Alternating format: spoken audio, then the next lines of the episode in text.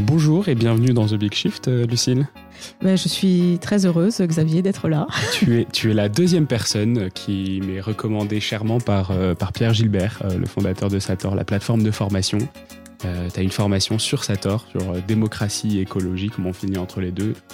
j'ai jamais fait d'épisode sur ce sujet. En revanche, assez récemment, j'ai enregistré un épisode avec Raphaël Glucksmann sur sur l'Europe et l'écologie, où on a quand même beaucoup mm. abordé la question de, démocratie, euh, d'indépendance et de liberté des peuples.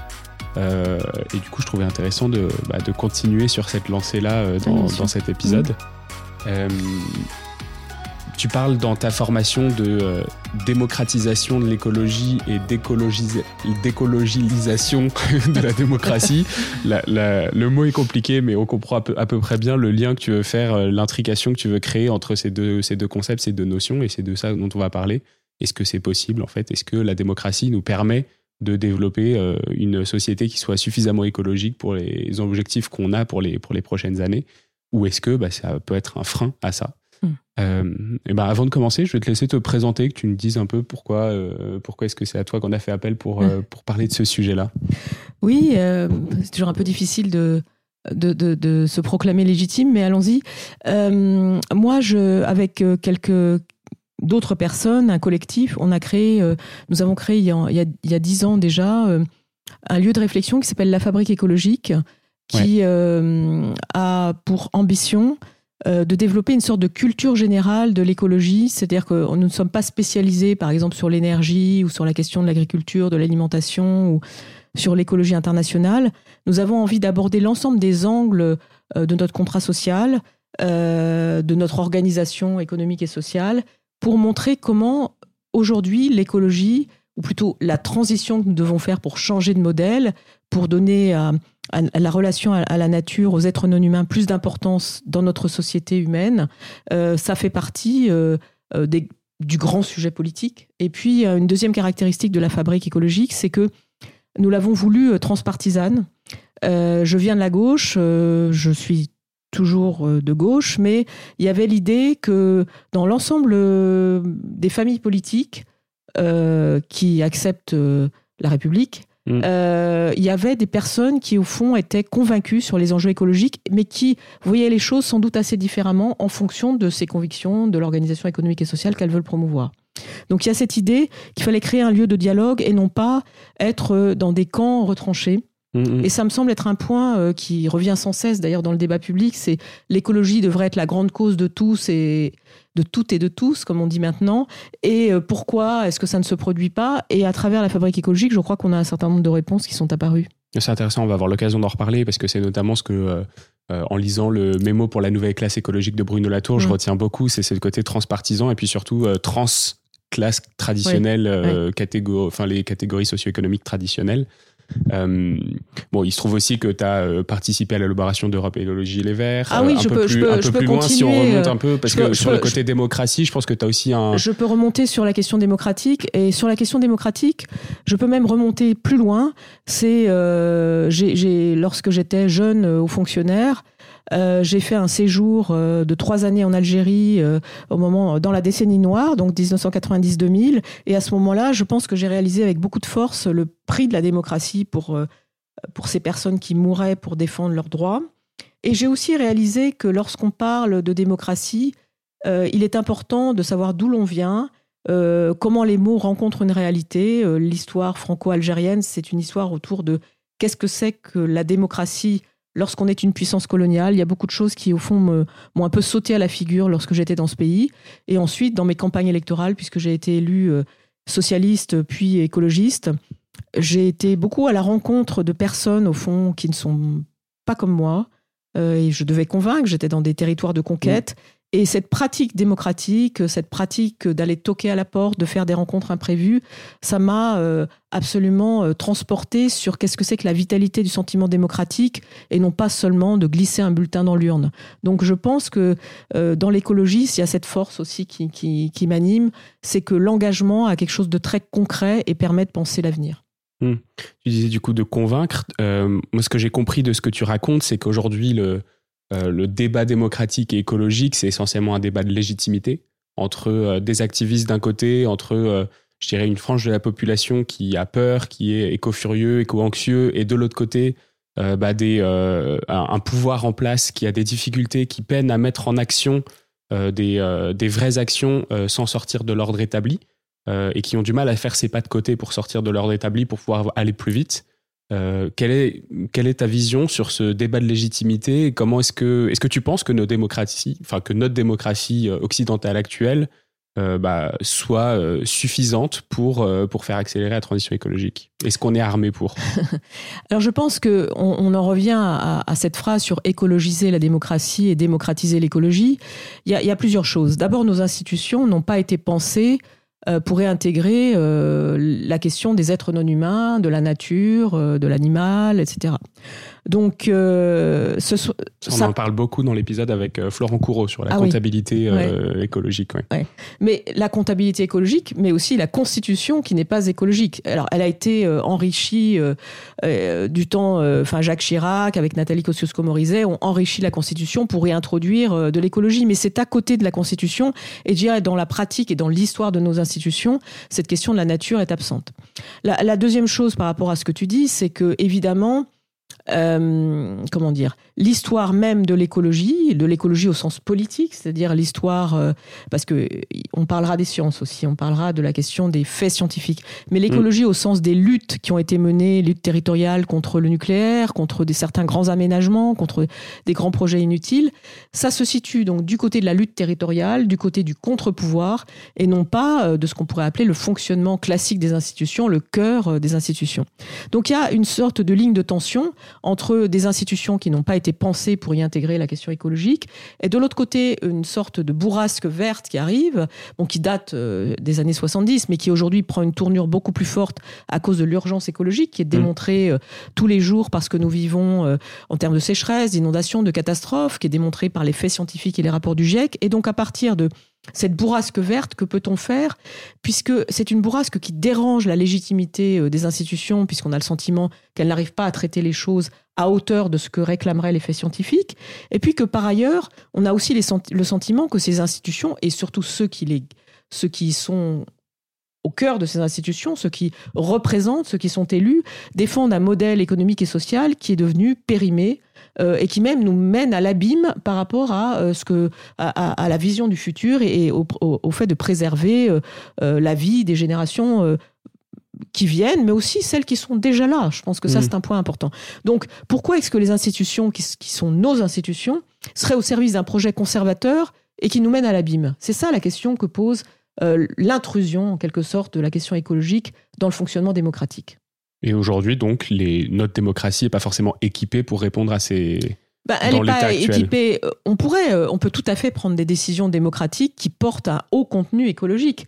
Mais mm. le sujet, c'est aussi la sociologie du pouvoir. C'est-à-dire que est-ce que ceux qui euh, sont, sont députés, sénateurs à l'Assemblée nationale, au Sénat, sont assez conscients de l'urgence?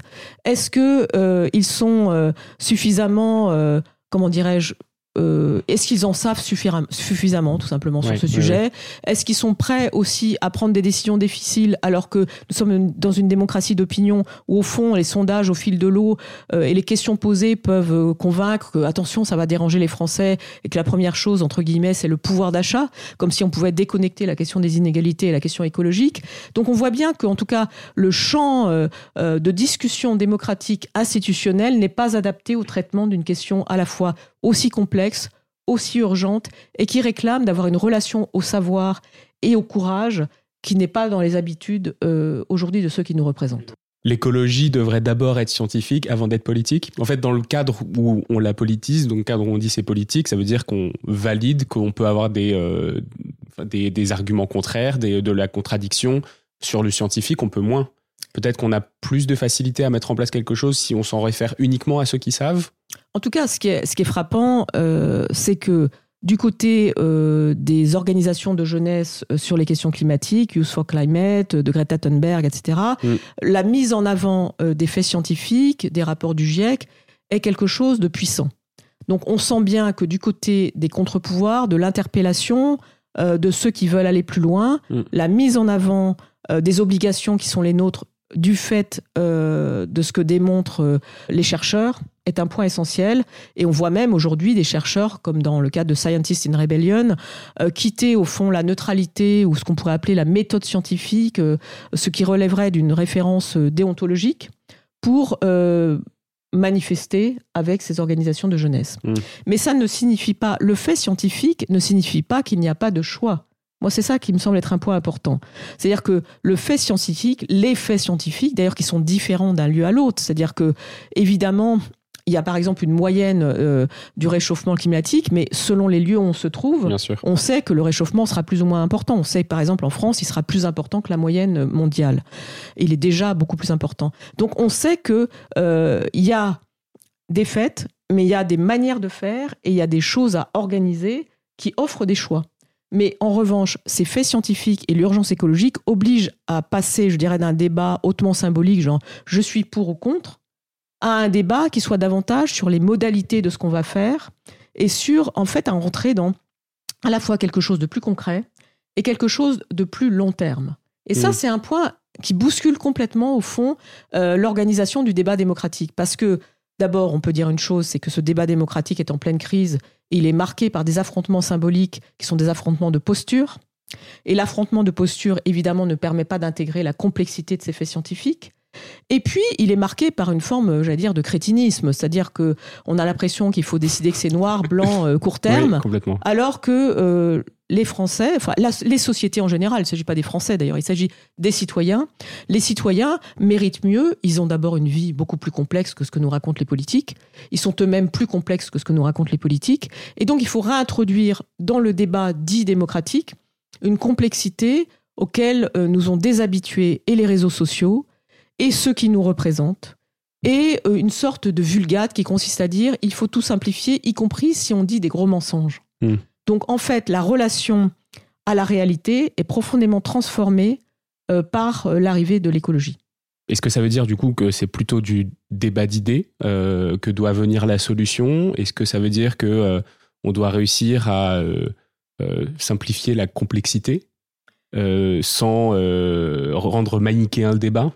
Non, en fait, je pense que le sujet, c'est qu'il faut transformer la relation entre la pensée et l'action. C'est-à-dire que on est habitué à des rôles sociaux où il y a les intellectuels et puis il y a les gens qui font. Mm. Et puis euh, il y a les professionnels de la politique et puis il y a les citoyens qui votent. Et en fait, l'écologie, euh, la transition que nous devons mener vers un autre modèle de société nous oblige à nous repenser chacun et collectivement en assumant euh, différentes facettes de ces rôles sociaux. Nous ne pouvons pas, par exemple, passer une journée euh, sans nous sentir euh, au moins un peu responsables de ce qui se passe au niveau planétaire. Nous sommes obligés de dépasser euh, la vision du petit village français. Ça n'existe pas avec l'écologie. L'écologie à la française, ça n'existe pas. l'écologie à la française, c'est l'écologie planétaire. Mmh. L'écologie à l'anglaise n'existe pas non plus. Hein, mais, mais donc il y a quelque chose autour de penser que chacun se pense comme citoyen du monde. Donc c'est une première chose. La deuxième chose, c'est que la répartition des rôles consistant à dire ne vous inquiétez pas, on décide pour vous, on a raison et tout se passera bien et on vous protège, avec euh, la transition écologique, cette attitude vole complètement en éclats. Euh, nous savons bien que nous ne sommes pas protégés contre les dérèglements climatiques. Nous savons très bien aussi que euh, nous devons agir comme citoyens responsables et essayer de comprendre ce qui arrive et davantage contrôler ceux qui exercent des responsabilités. Donc dans l'écologie, il y a quelque chose qui modifie la relation entre ceux qui exercent le pouvoir et les contre-pouvoirs. Hmm. Il faut qu'il y ait davantage euh, euh, d'interrelations et aussi que ceux qui se voient comme contre-pouvoirs, lanceurs d'alerte, s'habituent à l'idée que les institutions sont les leurs et qu'ils peuvent les conquérir. Ça nous invite à, au fond, euh, regarder en face cette République, cette démocratie française et à nous dire, mais c'est la mienne. Et l'État, ça nous oblige à considérer que l'État, c'est mon État, notre État. lorsque euh, la pétition euh, de l'affaire du siècle a réuni plus de 2,3 millions de, signatures. Je, pense vraiment que c'est parce qu'elle elle, était une pétition sur la question de l'État et de ce que serait un État écologique.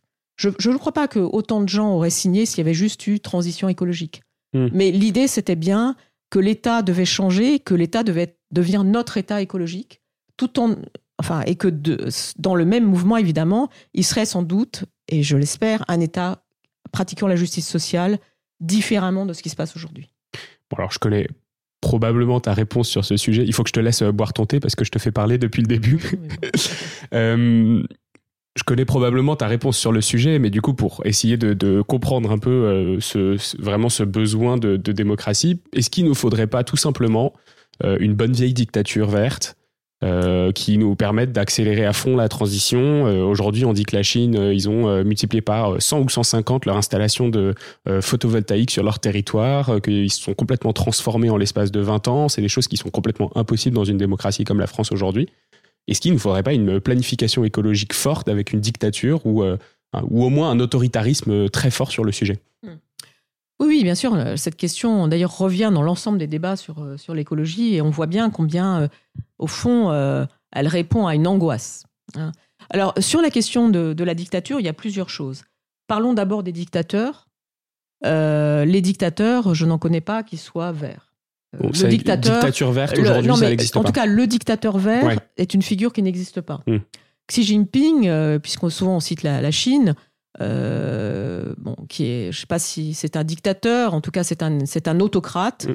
euh, est quelqu'un qui effectivement a, a, développé une stratégie euh, d'installation de la Chine comme dans le renouvelable et dans le nucléaire, qui est extrêmement déterminée, volontaire, en y mettant tous les moyens.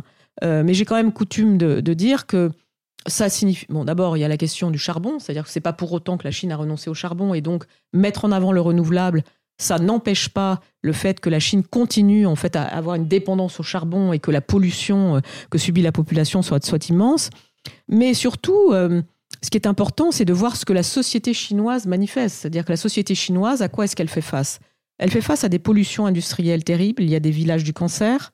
Elle a manifesté euh, à de très nombreuses reprises contre le pouvoir à Pékin pour cela même, à cause des, liens entre santé et environnement, à cause de la dégradation en fait de la santé des Chinois liée au fait qu'ils sont l'usine du monde.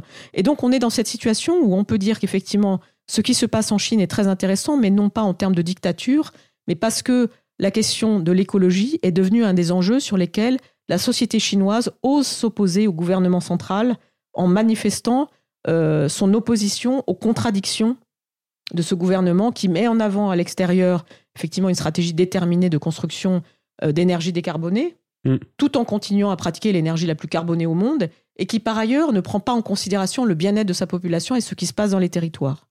Donc la Chine est très intéressante, non pas comme euh, dictature verte, mais comme pays où, autour d'un modèle promu par le gouvernement et qui tombe du ciel, euh, se lève une société chinoise qui n'hésite pas, au nom de l'écologie, à porter des combats démocratiques très concrets. La deuxième chose par rapport à la question de, euh, des mesures autoritaires et de la planification, qui est autre chose que la dictature, c'est qu'il ne faut pas euh, oublier que prendre des mesures qui sont discutées, qui sont décidées, validées euh, de manière démocratique, ces mesures peuvent changer effectivement ce qu'on appelle contrainte et ce qu'on appelle liberté. Ça existe en démocratie. C'est pas parce que nous sommes une démocratie que nous sommes une démocratie molle. C'est-à-dire que la possibilité euh, par une discussion parlementaire, par un référendum qui serait d'initiative citoyenne, si enfin on enrichissait nos institutions autour de cette possibilité pour les citoyens de porter des initiatives, euh, permettrait de s'apercevoir que sans doute la société française est plus écologiste que ne le sont euh, la plupart de ses représentants qui, au nom du bien-être des Français, refusent mm. l'écologie. Donc on est dans une situation où en fait on ne sait pas euh, comment organiser la possibilité justement de cette transformation de la relation entre contrainte et liberté? Et j'insiste sur le fait que donc, quand on est en démocratie, la discussion sur le contenu des libertés est une discussion permanente, c'est-à-dire qu'on choisit ce qui relève des libertés qui permettent d'organiser l'avenir et le bien-être du plus grand nombre, euh, et notamment de faire diminuer les inégalités sociales et environnementales. Et, euh, évidemment, la question de la liberté entrepreneuriale est un point essentiel. La mm. liberté de consommation par rapport à la question euh, de la surconsommation, tout ça, c'est des points sur lesquels des discussions citoyennes, des discussions de la société euh, seraient essentielles. Euh, on, nous rebat les oreilles depuis la, guerre en Ukraine avec le terme sobriété, mais on s'aperçoit bien que dans la manière dont on l'utilise, euh, selon la personne qui l'utilise au gouvernement, il n'a pas le même sens. Soit ce sont des économies de coûts à très court terme parce qu'il faut faire attention euh, à ne pas trop dépendre, euh, enfin à ne pas trop creuser le déficit du commerce extérieur. Soit c'est une véritable remise en question en fait de notre modèle économique et social. Mais dans ce cas-là, comment est-ce qu'on pense l'enjeu de la justice sociale pour ceux qui n'ont accès qu'à peu de choses et qui sont dans la précarité? Donc ce sont des discussions sur le contrat social et il ne suffit pas de dire sobriété au, détour d'un grand discours et de féliciter les Français parce qu'ils ont mis leur appartement à 19 degrés pour traiter ces enjeux-là. Mmh. Ce sont, en fait, euh, quand on parle dictature verte, ce qu'on montre, c'est que, à contrario, nous sommes dans une situation où sur des sujets très graves, sur la question du progrès, de la croissance, etc., nous aurions besoin de débattre et qu'à ne pas en débattre, ceux qui souffrent de cette absence de débat disent mais au fond que nous reste-t-il si ce n'est imaginer une dictature fictive dont ils savent qu'elle n'existera pas pour manifester combien ceux qui représentent la démocratie ne pratiquent pas l'exercice démocratique. Hmm. Et là-dessus, euh, bon, je vais encore citer Bruno Latour, les gens vont se dire que j'ai que ce mot-là à la bouche, mais je trouve que ça marche très très bien parce que justement, il dit que euh, notre, euh, notre démocratie n'est pas pensée pour l'écologie et que aujourd'hui, en fait, il faudrait inclure une, une meilleure participation citoyenne, qu'il faudrait penser en fait les institutions en territoire. ce serait qu'est-ce que qu'est-ce que ça représenterait donc comme modification pour toi? Donc en gros, ça voudrait dire décentraliser. On a vu aussi que les initiatives comme la Convention collective pour le climat, comme euh, le grand débat qui était fait au niveau national, on se retrouvait plutôt être des échecs. Mm. Euh, ce serait quoi les solutions plus, euh, plus locales alors? Alors il y a plusieurs choses, c'est-à-dire que si on revient effectivement sur ce qui s'est passé depuis le mouvement des Gilets jaunes, mm. ce qui est intéressant, c'est de refaire quand même un peu d'historique, c'est-à-dire que au fond que nous dit le mouvement des Gilets jaunes? bon, déjà à l'été 2018, Priscilla Ludowski va lancer une pétition donc avant même, enfin, il y a une sorte de, conjonction en fait entre deux pétitions. Il y a celle de Priscilla Ludowski sur la question euh, des frais liés à l'utilisation de la voiture, euh, euh, du coût de l'essence, et en fait des inégalités selon la dépendance à la voiture entre les Français, selon le territoire où ils habitent et l'existence ou pas de transport en commun. Et puis il y aura quelques mois plus tard cette pétition dont je viens de parler de l'affaire du siècle. Mais donc le mouvement des Gilets jaunes n'est pas un mouvement anti-écologique, je tiens à le dire. Il est un mouvement qui est un mouvement de révolte pour deux choses. D'abord, il y a cette question d'augmentation de la taxe carbone qui effectivement n'avait pas été anticipée à ce point, en fait, ni par le gouvernement, ni par ceux qui l'ont mmh. subi. C'est-à-dire que c'était lié à l'évolution des cours mondiaux, c'était lié à, à l'évolution du cours même de la taxe carbone, mais donc la conjonction entre les deux phénomènes a entraîné une augmentation beaucoup plus forte que ce qui avait été anticipé. Et la révolte, elle vient euh, évidemment de l'augmentation des coûts et de l'incapacité à faire face à, l'augmentation de ces coûts pour ceux qui, sont, qui ont un niveau de revenu euh, qui n'est pas très élevé, ou euh, aussi un sentiment d'injustice, tout simplement. Il y a aussi des personnes qui avaient peut-être des moyens corrects, mais qui ont participé au mouvement des Gilets jaunes parce qu'elles ne voulaient pas de cette injustice et, et, du fait que la répartition des coûts soit très inégale selon les territoires. Mais ça vient aussi d'un refus de cette méthode où les choses tombent du ciel. C'est-à-dire qu'au fond, ça nous dit on ne peut pas organiser une fiscalité écologique en la faisant tomber du ciel mm. et en décidant, ça revient à ce que je disais tout à l'heure, pour le bien de tous, que ça va se passer comme ça et vous verrez, ce sera très bien. Donc ça nous renvoie à cette nécessité, effectivement, d'une culture démocratique différente lorsqu'il s'agit euh, d'installer une transformation du modèle, qui est une transformation extrêmement profonde et qui va entraîner, euh, ça c'est le rapport de Jean Pisani-Ferry euh, récemment et de, et de Selma Mahfouz, pardon, qui le dit et qui prévoit par exemple qu'il faudrait faire des efforts de l'ordre de 70 milliards d'euros par an hmm. pour organiser la transition euh, écologique et sociale. Donc à partir de là, euh, effectivement, il faut pouvoir imaginer de nouveaux outils, mais il faut pouvoir aussi imaginer une volonté. Je crois que c'est ça qui, est important. Il ne s'agit pas tout le temps de lancer une nouvelle initiative écologique en disant regardez, on va encore inventer quelque chose, une nouvelle convention citoyenne, un nouveau grand débat, des nouveaux cahiers de doléances, si on n'en fait rien. Et là, ce n'est pas comme si on était en 2018 ou en 2019, avec, en n'ayant pas fait de convention citoyenne pour le climat, en n'ayant pas fait de grands débats, en n'ayant pas eu des cahiers de doléances, euh, euh, en n'ayant pas eu euh, des conseils nationaux de la refondation, etc. On est dans une situation où, au contraire, la multiplication des expérimentations, très souvent sur les enjeux environnementaux, donne le sentiment d'une sorte de fébrilité qui est non pas démocratique, mais une fébrilité instrumentale, où la multiplication de ces outils ne traduit pas une volonté politique claire sur le fait d'élever le niveau d'ambition, ni sur le fait d'écouter les idées, les propositions des citoyens.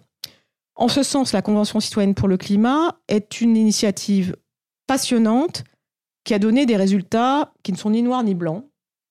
Euh, je vais, si je peux en parler, en dire deux mots. Oui, bien euh, sûr.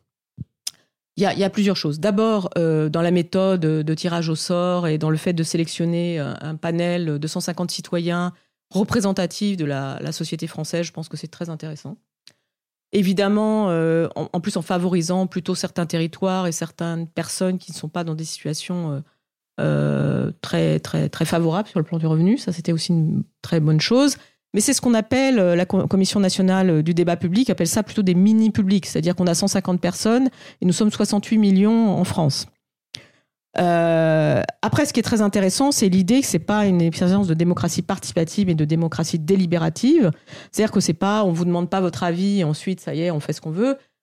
Il y a une délibération et donc les propositions des citoyens sont des propositions réfléchies, euh, reposant sur une élévation du niveau de savoir et une discussion collective. Mais euh, le fait qu'un mini-public délibère, ne lui donne pas une légitimité euh, à hauteur, me semble-t-il, euh, des assemblées de l'Assemblée nationale et du Sénat, euh, qui sont des assemblées qui ont vocation à représenter l'ensemble du corps électoral français. Mmh. Et donc, on n'a pas pensé à l'avance cette question de comment on passe d'un mini public à l'échelle nationale. Ça, c'est le, ça, c'est le, le problème fondamental, et je ne peux m'empêcher de me dire que si on n'y a pas pensé, c'est peut-être parce qu'on voulait je suis pas complotiste, hein, mais que dans l'implicite, dans l'impensé, il y a quelque chose du genre, ben, on en fera ce qu'on pourra. Et donc, une manière de ne pas prendre au sérieux cette question du passage à l'échelle qui est fondamentale. Donc, par rapport à ce que tu dis sur le fait qu'il faut faire des expériences locales, territoriales, donc quelque chose qui relève plus du mini-public, euh, et en tout cas qui n'est pas à l'échelle nationale, moi, je dirais plutôt spontanément que l'enjeu, c'est le passage du mini-public ou de l'échelle locale à l'échelle nationale pour pouvoir organiser ce projet de société commun qui nous manque tant. Et alors là, intéressant, qu'est-ce que ça aurait pu être? Ça aurait pu être une plateforme d'intelligence collective massive où euh, toutes les euh, propositions de la, de la Convention euh, collective pour le climat sont référencées avec des gens qui peuvent voter, apporter leurs contributions et après on, on récupère le meilleur de tout ça? Non, c'est marrant que c'est une question peut-être de génération, que tu penses tout de suite à une plateforme. Moi, comme ça a été pour le grand débat d'ailleurs, où il y a eu des, des, des, propositions très intéressantes qui ont été faites, bon, pourquoi pas une plateforme? Mais moi, très spontanément, j'aurais plutôt pensé à des rencontres physiques entre des parlementaires en amont et même une association et la possibilité pour les parlementaires et les citoyens de discuter à, un certain nombre d'étapes pour que les citoyens aient d'abord en tête ce qu'est une mécanique parlementaire et comment ça fonctionne au fond la fabrique de la loi, et que les parlementaires aient en tête la façon dont les citoyens se positionnaient, parce qu'aujourd'hui, ce qui me frappe, c'est que par exemple, euh, dans tous les débats parlementaires, on passe son temps à convoquer les Français, les sondages d'opinion, etc. Mais j'ai quand même l'impression que très souvent, ils sont convoqués juste pour défendre des plaidoyers pro-domo. Et que la vraie rencontre entre physique, si je puis dire, entre des Français ordinaires et leurs représentants est assez. Euh, n'existe pas. Hmm. Donc il y avait ça. Et, euh, et, en, et en plus, ça me semblait important par rapport à ce que je disais tout à l'heure sur les institutions, que les institutions qui doivent retrouver de la légitimité grâce à l'écologie, alors que pour l'instant c'est plutôt l'inverse qui se produit, euh, ça ait pu rendre compte aux parlementaires qui s'aperçoivent que là il se passait quelque chose de très concret, de très intense, et que ça leur permettrait de retrouver une relation avec les citoyens. Et puis, euh, je pense aussi que il aurait fallu placer vraiment les citoyens en situation de responsabilité et donc leur donner des hypothèses budgétaires, économiques, etc. Or, il se trouve qu'il n'y avait aucune hypothèse budgétaire comme si euh, l'argent, euh, c'était trop sérieux pour les citoyens. Ben non, en fait. Hmm. Euh, je crois qu'au contraire, dans un débat qui est en permanence hanté par la question économique, combien ça va nous coûter, le pouvoir d'achat, etc., il y a un moment où justement, collectivement, on peut réfléchir aux investissements qu'on veut faire sur la question écologique. Bon, alors ça, c'est le passage à l'échelle du, euh, mini-public, comme tu l'appelles, euh, au national. On a quand même aussi un autre gros problème, c'est qu'en fait, quand on est la France, bah, l'écologie à la française, ça n'existe pas, c'est toi qui le racontes. Euh, donc en fait, c'est une écologie européenne, c'est une c'est une écologie mondiale. Euh, donc on a aussi ce passage à l'échelle nationale, à l'échelle européenne, à l'échelle mondiale. Et là, on voit aussi que euh, bah, ça fait 20 euh, ans qu'on a des belles avancées dans des COP, mais que ça fait quand même 30 ans qu'on devrait avancer 30 fois plus vite. comment est-ce qu'il y a ce truc-là aussi au niveau de cette démocratie? Comment est-ce qu'on fait aussi d'ailleurs pour échanger avec des pays qui sont plutôt autocratiques, voire dictatoriaux? Quand on est une démocratie où bah, du coup on a peut-être un peu moins de pouvoir de, de, forcing sur ces sujets? Mm. Oui, alors ce qui est intéressant euh, sur l'Europe, et on est quand même à quelques mois d'élections européennes euh, en 2024, euh, en juin 2024, qui vont être des élections très importantes sur les questions écologiques. Ce qui est important, c'est que l'Europe, de longue date, a voulu jouer un rôle moteur sur la transformation du modèle économique social pour qu'il soit plus écologique. ça date dès les années 70. Hein. Sico Scholt, un néerlandais qui était président de la Commission européenne, a été très, très bouleversé par le rapport du mm. Club de Rome de 1972 et il a voulu, il voulait le défendre. Mais il s'est heurté pour le coup aux représentants des États membres. la décennie 70, c'est cette décennie où on aurait pu basculer vers un autre modèle et on a choisi le modèle productiviste. Les COP, c'est 20 ans après. C'est après le sommet de Rio de 1992 et la première COP, c'est en 1995. Et l'Europe a euh, toujours, euh, d'ailleurs la première COP a lieu à Bonn, elle a lieu, Angela Merkel est ministre de l'Environnement. Donc la, COP, les COP ont toujours été l'occasion pour l'Union européenne d'être euh, très en, avant et, de porter des préoccupations, de faire un pont avec les pays du Sud, de reconnaître la responsabilité historique, etc. C'était le cas notamment en 1997 avec le protocole de Kyoto, auquel les États-Unis n'ont pas été partie prenante. Donc, euh, je dirais, il y a une histoire plutôt en faveur de l'Union européenne. Ce qu'on peut dire aussi, c'est qu'en 2019, quand Ursula von der Leyen est élue euh, présidente de la Commission européenne, elle l'est notamment grâce au fait qu'elle porte un programme écologique sur, euh, pour l'Union européenne, pour la Commission, qui s'appelle le Pacte vert, le Green Deal. Mm qui est euh, d'ailleurs qui fait pas partie, euh, je dirais, des objectifs de sa politique classique. Il vient plutôt des Verts allemands qui le portaient avec un volet social beaucoup plus affirmé. Mais enfin, voilà, et, que ce pacte vert ait résisté, par exemple, à la pandémie, alors que ça aurait pu être l'occasion de dire bon, ben, on a mieux à faire, on a beaucoup de dépenses de court terme à faire sur la santé, c'est très bon signe. Mais aujourd'hui, à l'échelle européenne, le problème auquel nous faisons face, c'est une montée en puissance très forte des mouvements populistes et d'extrême droite anti-écologiques. C'est le cas en Italie, c'est le cas en Suède, euh, c'est évidemment euh, le cas aux, Pays-Bas avec ce mouvement euh, des agriculteurs mm. qui, qui, récusent en fait la transformation du modèle agricole. Et en France, on peut dire que on est quand même dans une situation d'entre-deux très inquiétante. Donc on est dans cette situation où il est fort possible qu'aux élections européennes qui viennent, ce soit euh, des climato-sceptiques, voire des climato euh, dans le voilà des, opposants très féroces en fait aux questions écologiques, même s'ils avanceront masqués, hein, on les connaît, euh, qui qui puissent l'emporter.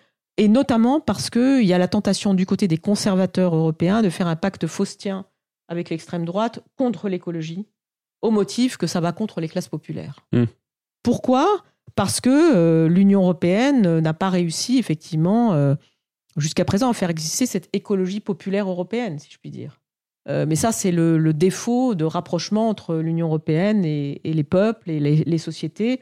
C'est un péché originel. Bon. Mais donc, comment faire en sorte, effectivement, que la France joue le rôle qu'il faut à l'échelle européenne?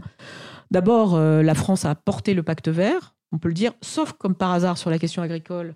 Parce que sur la question agricole. Premier bénéficiaire de la PAC. Premier bénéficiaire de la PAC. Et aussi, euh, c'est très compliqué parce qu'il y a un tiers des agriculteurs au RSA, qu'on est dans une situation où on ne sait pas faire, en fait, quand il y a un lien entre le social et l'écologique. Mais évidemment, euh, nous, euh, la France, la société française, ceux qui se présenteront au suffrage, doivent très clairement, dans le débat qui est, on le sait, les élections européennes sont un débat national d'abord, porté par des questions nationales. Ça sera un point clivant et sur lequel euh, voilà, on pourrait, l'Union européenne pourrait basculer du mauvais côté en fait en juin 2024. Je voudrais insister là-dessus. Donc, mm. euh, ce que j'espère, c'est que dans le moment qui vient, pour porter les choses de manière plus démocratique, peut-être que nous aurons des élections européennes où les questions régaliennes, est-ce qu'il faut une armée européenne, est-ce qu'il faut défendre l'Ukraine, les questions écologiques, qui sont des questions qui sont dans les premières préoccupations des Français, seront au premier plan en transposant d'une certaine manière la préoccupation des Français à l'échelle européenne. Donc il est possible que le débat soit un débat très politique. Et ça, ça serait une chance si le résultat est du bon côté. Hmm. Mais c'est pas acquis. Après, sur les COP, ce qui me semble important, c'est que ceux qui ont assisté aux premières COP disent que c'était des exercices confidentiels. Personne ne savait que les COP se déroulaient. C'était euh, des trucs pour les diplomates et puis progressivement pour les ONG. Et de plus en plus aujourd'hui, euh, à la faveur notamment des, rapports du GIEC, à la faveur aussi euh, de la mobilisation des ONG qui font un travail remarquable. Les COP sont sortis du, du simple cercle des diplomates et plus personne ne pense que les COP soient un exercice de simple diplomatie. Mm, mm. Donc ça, c'est un point extrêmement euh, intéressant. Elles constituent, par leurs imperfections même, un point de résonance et un point d'assise pour les sociétés civiles pour se mobiliser.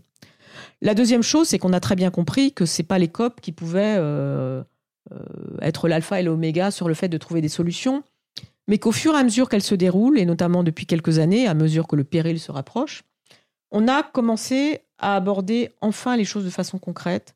Je rappelle toujours que l'accord de Paris est un accord universel, mais dans lequel les termes d'énergie fossile n'ont pas été prononcés, de mm. charbon, euh, euh, donc de pétrole et de gaz, euh, de voitures, d'argent, etc. Et que c'est à Glasgow, à la COP 26, qu'Alok Sharma, qui présidait, qui était président de la COP pour le gouvernement britannique, Alok Sharma a dit il y a des mots clés auxquels il faut répondre à cette COP. C'était argent, arbre, voiture, pétrole, je crois. Charbon. Mm. Charbon. Et donc, il a dit des choses, des mots très simples. Euh, donc, on était loin du langage diplomatique, euh, du fait qu'il faut mettre les choses entre parenthèses, etc. Et c'est à cette COP qu'on a commencé à parler de la sortie du charbon. Et puis, in fine, on n'a pas pris une mesure aussi restrictive que celle qu'on attendait à cause d'un. Je me souviens de ses larmes en fin de COP d'ailleurs sur ce sujet. Il a, pleuré euh, parce qu'il y avait eu un accord au dernier moment entre mm. les ennemis jurés que sont l'Inde et la Chine pour ne pas sortir du charbon aussi rapidement que ce qui était prévu. Et puis, euh, je dirais que ce qui s'est passé à Dubaï est quand même aussi assez extraordinaire. C'est-à-dire que moi, j'étais comme une grande majorité de personnes engagées très sceptiques sur la question de faire une COP à Dubaï. Et puis après, j'ai changé d'avis, en fait. Je me suis dit, mais la tenir dans, chez le septième producteur d'hydrocarbures au monde, forcément, ça obligera à parler des hydrocarbures. Exactement. Et c'est ce qui s'est passé. Et, et, et, évidemment, chaque COP dure une quinzaine de jours, euh, un peu plus de deux semaines, parce qu'il y a toujours des prolongations. Et c'est toujours au dernier moment que ça se passe. Ça, ça fait partie euh, euh, des psychodrames, de, des mmh. huis clos. Mais ce qui s'est passé est assez extraordinaire. C'est-à-dire que, y compris l'Arabie Saoudite, dont je rappelle qu'elle avait voulu s'opposer à l'accord de Paris en 2015, euh, ça s'est passé vraiment au dernier moment qu'elle signe l'accord de Paris, qui soit universel. L'Arabie Saoudite, sur pression des Émirats arabes unis, a fini par accepter que soit mentionnée la transition Away from. Donc, euh, je sais pas comment le traduire en français. C'est la réduction planifiée, euh, non, planifiée. En fait, l'anglais euh, transitioning away, c'est très intéressant parce que c'est des espèces d'expressions idiomatiques qui permettent de résumer à la fois la nuance et le fait de le faire. Hmm. Et donc là, on a la nuance, c'est-à-dire que transitioning away, c'est pas sortir d'eux, c'est pas non plus forcément réduire, mais ça veut dire planifier qu'un jour on n'en aura plus. Away, c'est quand même en sortir. Hmm. Away, c'est que ça dit quelque chose en sortir. Donc il y a quelque chose qui s'est passé, euh, euh, qui a été permis par ce langage euh, jusqu'au dernier moment, chercher les mots. Hmm. Et donc dans la manière dont on cherche les mots et la nuance, il y a quelque chose qui s'est passé à cette COP 28 qui est extrêmement réconfortant pour moi, mais sur un fond de progression des guerres et des dictatures partout. Donc toute la question, c'est comment ce qui s'est passé de réconfortant, mais de très fragile à Dubaï, peut trouver, peut être renforcé par un cours du monde qui cesse d'être aussi euh, délétère. Hmm. Moi, je pense qu'on a beaucoup parlé d'écologisation de la démocratie. Euh, de est-ce que sur la partie démocratisation de l'écologie, donc sur la partie peut-être plus citoyenne, sur le niveau individuel, qu'est-ce qu'on a dit qu'on pouvait essayer effectivement de mettre plus de participation citoyenne, d'essayer de faire en sorte de récupérer plus d'infos, mais concrètement, ça s'organiserait comment en fait ça? Alors je crois que hum, il y a plusieurs choses. D'abord, on peut revenir au local avec l'idée de faire des choses très concrètes au niveau local, mais je crois qu'il y a un enjeu autour du fait de, se dire qu'il n'y a plus aucun domaine réservé à l'État, que ce soit les finances publiques, que ce soit des choses très techniques, etc. Mmh. Euh, ce qui ne signifie pas que chacun d'entre nous peut tout savoir. Mais quand même, euh, devenir un citoyen conscient sur les enjeux écologiques, c'est à la fois s'intéresser de très près à ce qui t'arrive quotidiennement et s'intéresser à des savoirs qui sont des savoirs assez complexes. Plus macro, oui. Ouais, plus macro. Euh, mais ça signifie que chacun d'entre nous doit le faire à mesure de ses talents et de ce qu'il peut faire dans sa vie. On n'est pas obligé de, euh, de se fixer euh, non plus des objectifs inatteignables. Hein. ça signifie qu'il faut organiser des collectifs. Donc moi, ça me semble très important. dans un moment où, au fond, l'écologie est parfois un peu dévorée par les paroles individuelles, moi, je suis assez frappée du fait que chacun dit Moi, je suis écologiste parce que je suis comme ça. Mmh bah moi ça m'intéresse pas du tout en fait. Euh, je pense pas être écologiste parce que je suis comme ça. Euh, je suis écologiste parce que justement je veux porter un projet collectif démocratique et que euh, j'ai envie en plus d'intégrer dans ce projet collectif des personnes qui sont des êtres non humains. ça, c'est une chose, puisqu'on se réfère à Bruno Latour, qui l'a très très bien affirmé. donc donner la parole au fleuve, donner la parole tout en écoutant le fleuve, en fait. Donc, mm. pour lui donner la parole. Les territoires dans lesquels cohabitent des êtres vivants, oui, c'est ça. Voilà. Donc, ça, c'est quelque chose qui me semble important. Donc, la structuration de collectifs qui sont pas forcément des collectifs euh, institutionnels, mais qui ne doivent pas décider que les collectifs institutionnels sont a priori des adversaires, des ennemis. Donc, comment est-ce qu'on fait par rapport à des collectifs constitués, des institutions, et par rapport à des collectifs informels, pour faire en sorte que du côté des institutions, elles soient bien davantage ouvertes à la société, et que du côté de la société, elle se réapproprie les institutions qui ont des mm. langages, des calendriers, des manières de faire, des procédures, qui sont dévorées par la procéduralisation. Comment faire en sorte que le formel et l'informel puissent, euh, d'une certaine manière, euh, mieux euh, s'interpénétrer hmm. de façon à trouver les voies de l'efficacité. Bah, Là-dessus, il y avait quand même eu la, primaire populaire qui avait essayé de tenter de faire quelque chose euh, à ce sujet-là, donc c'est-à-dire pénétrer quelque chose de très institutionnel avec quelque chose de très citoyen, et ça avait été un échec. Alors je ne sais pas si l'échec c'était le, système ou la façon dont ça avait été amené. J'ai pas, j'ai pas de, j'ai pas de leçon à donner à qui que ce soit parce que je trouve que cette initiative était remarquable. En revanche, on voit bien que dans la question de l'incarnation, euh, il y a eu un problème. C'est-à-dire qu'au fond, quand on organise cette possibilité que des collectifs informels et, plus formels euh, se parlent davantage euh, et que donc la différence culturelle soit surmontée, on voit bien aussi qu'en politique, autour de l'écologie, c'est difficile de faire émerger des individus qui incarnent un collectif. On a un sujet dans notre démocratie actuelle sur euh, sur ce, lien, cette interrelation entre l'individu et le collectif. Qui est légitime à incarner? Euh, Un certain nombre de personnes s'auto-proclament légitimes. Euh, les réseaux sociaux aident à devenir légitimes en l'espace de trois clics, ou plutôt de, quelques millions de clics.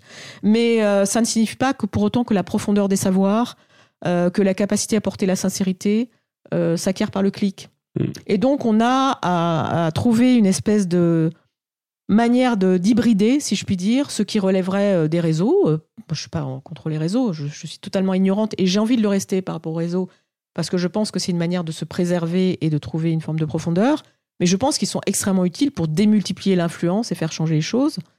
Et donc, comment est-ce qu'on hybride euh, cette culture des réseaux et un retour à une forme d'humanisme en profondeur qui donne sa place à la nature? Le numérique et l'écologique, ça ne va pas de pair, euh, contrairement à ce qu'on nous raconte. Retrouver le sentiment de la nature, retrouver la protection qu'apporte le fait d'être déconnecté du monde pour retrouver ensuite la capacité à aller vers le collectif, c'est important.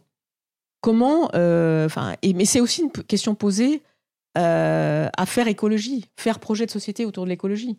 quand on lit les ouvrages de Rachel Carson, on s'aperçoit que ces lanceurs d'alerte étaient souvent assez isolés qu'il crée des collectifs euh, en termes euh, de minorité active, mais pas en termes de vocation à conquérir la majorité. Et au fond, l'urgence écologique nous oblige à nous poser cette question de la conquête majoritaire différemment. Aujourd'hui, il faut, on ne peut pas se passer d'une conquête majoritaire, alors même qu'on a le sentiment qu'aujourd'hui, euh, l'écologie est plutôt renvoyée, enfin, est fragilisée, rendue vulnérable par cette explosion guerrière et, et populiste. Mais c'est d'autant plus dur d'en rester isolé alors.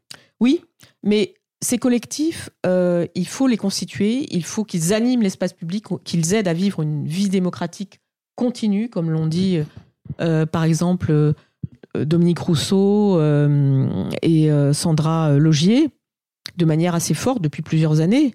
Mais cette vie démocratique continue, ça ne résout pas la question d'accéder au pouvoir. La vie démocratique doit être aussi articulée à la conquête du pouvoir institutionnel et là-dessus, j'ai pas de réponse, mais j'observe que c'est plutôt une mm. aporie ou une difficulté. Je pense que l'écologie arrive à se démocratiser et, en tout cas être partagée par des collectifs. Mais ces collectifs sont souvent démunis ou n'ont pas envie de se poser la question de l'accession au pouvoir national, là où au fond euh, euh, tous les coups sont à prendre. Toute la question des compromis doit se poser et l'articulation avec l'économique et le social est aussi extrêmement forte à organiser. Et pour l'instant, on ne sait pas très bien comment organiser ces articulations sans créer de la vulnérabilité sociale. Bah, je l'ai déjà dit dans un épisode, mais j'ai enregistré avec Marine Tondelier à la question, euh, je lui avais dit qu'est-ce que tu ferais si tu arrivais au pouvoir? Elle m'avait dit, bah, j'ai pas prévu d'arriver au pouvoir. Et effectivement, je pense que ça représente très très bien ce que tu dis sur le, on se planifie pas du tout le après quoi. Oui, mais on ne peut pas répondre ça, en fait. Mm. on est obligé. D'abord, Marine Tondelier ne peut pas se poser la question seule, et c'est peut-être que sa réponse était ça aussi. Peut-être. mais évidemment que collectivement, les écologistes, mais aussi, enfin, je veux dire, pas seulement les partis politiques, ceux qui portent une voix forte sur l'écologie, qui, investissent beaucoup, qui sont engagés, doivent se poser la question de comment, comment je ferai. J'avais regardé cette série scandinave qui se passait dans un pays fictif, s'appelle Occupied, qui se passait dans un pays euh, fictif euh, où un premier ministre vert arrive au pouvoir au moment en fait où il y a une invasion par la Russie, euh, bon, ça peut être une invasion de la Finlande, et en fait, dans cette situation, il est obligé petit à petit de renoncer à ce qu'il avait proclamé pour être élu. On la trouve où cette série? Bah, je l'avais trouvée, je sais plus où, peut-être sur Netflix. Ou... Mais enfin, en tout cas, cette série est extrêmement intéressante, mais elle date d'il y a, je sais pas, 4-5 ans. Ok.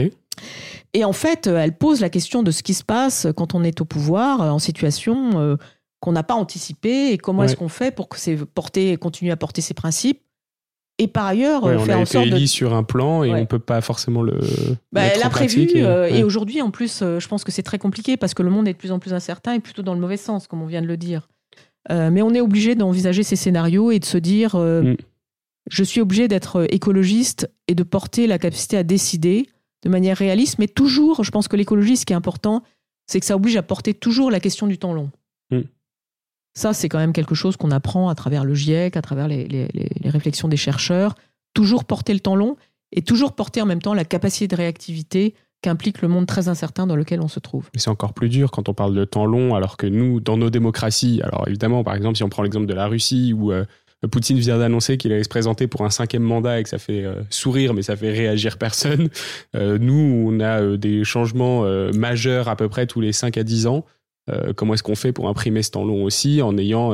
donc tu parlais de collaboration, d'éviter de, de, de, de penser les autres comme des adversaires, mais plutôt comme des collaborateurs. Mais concrètement, c'est quand comme même des, difficile. des quoi. alliés potentiels. euh, et je ne suis pas sûre que c'est en passant son temps euh, à dire euh, l'écologie c'est l'anticapitalisme euh, ou l'écologie euh, c'est ci, c'est ça. Ou alors, moi par exemple, je pense que évidemment la question de la décroissance est centrale. Mais il faut essayer à chaque fois de donner des exemples, Mm. d'expliquer et de ne pas rester à quelque chose de très théorique, de très abstrait, qui permet, sinon, qui est sinon récupéré par les marchands de peur qui ensuite vous disent on va vous protéger de la décroissance, on va vous protéger des écolos fous, etc. Euh, on voit bien que tous, ces, tous ces représentants, euh, tous ces politiques qui disent on va protéger les Français, c'est quand même extrêmement euh, euh, limite en fait. C'est une manière Mm. de leur dire euh, euh, ne faites pas attention à ce qui vous arrive, euh, encore une fois, on s'occupe de tout. Et on voit ce qui est en train de se passer. hein. Euh, on voit ce qui est en train de se passer. Il n'y a pas de protection contre le cours du monde. Euh, en revanche, il y a la capacité à être lucide et à organiser, dans le cadre de notre contrat social et de nos institutions, une démocratie qui protège les plus vulnérables et qui, pour cette raison, fasse un certain nombre de choix économiques, de choix de fiscalité, de choix de redistribution, euh, de choix de rénovation thermique, de choix de transport en commun. Euh, voilà, ce sont des choix collectifs à porter ensemble. C'est ça, le- parce qu'on n'a pas trop évoqué ça, mais l'atout principal de la démocratie pour l'écologie, parce qu'on se disait c'était, que c'était une chance pour, la, pour l'écologie d'avoir la démocratie. Est-ce que c'est ça? C'est la possibilité de cette multiplicité de choix, de ce collectif? Oui, c'est la possibilité de cette multiplicité de choix, mais ça signifie aussi que ceux qui les portent ne doivent pas céder eux-mêmes au court-termisme, Mm. doivent être porteurs hein, d'un discours assez radicalement différent du discours politicien et doivent euh, donner à la question de la complexité des savoirs et des choix politiques courageux euh, beaucoup de portée.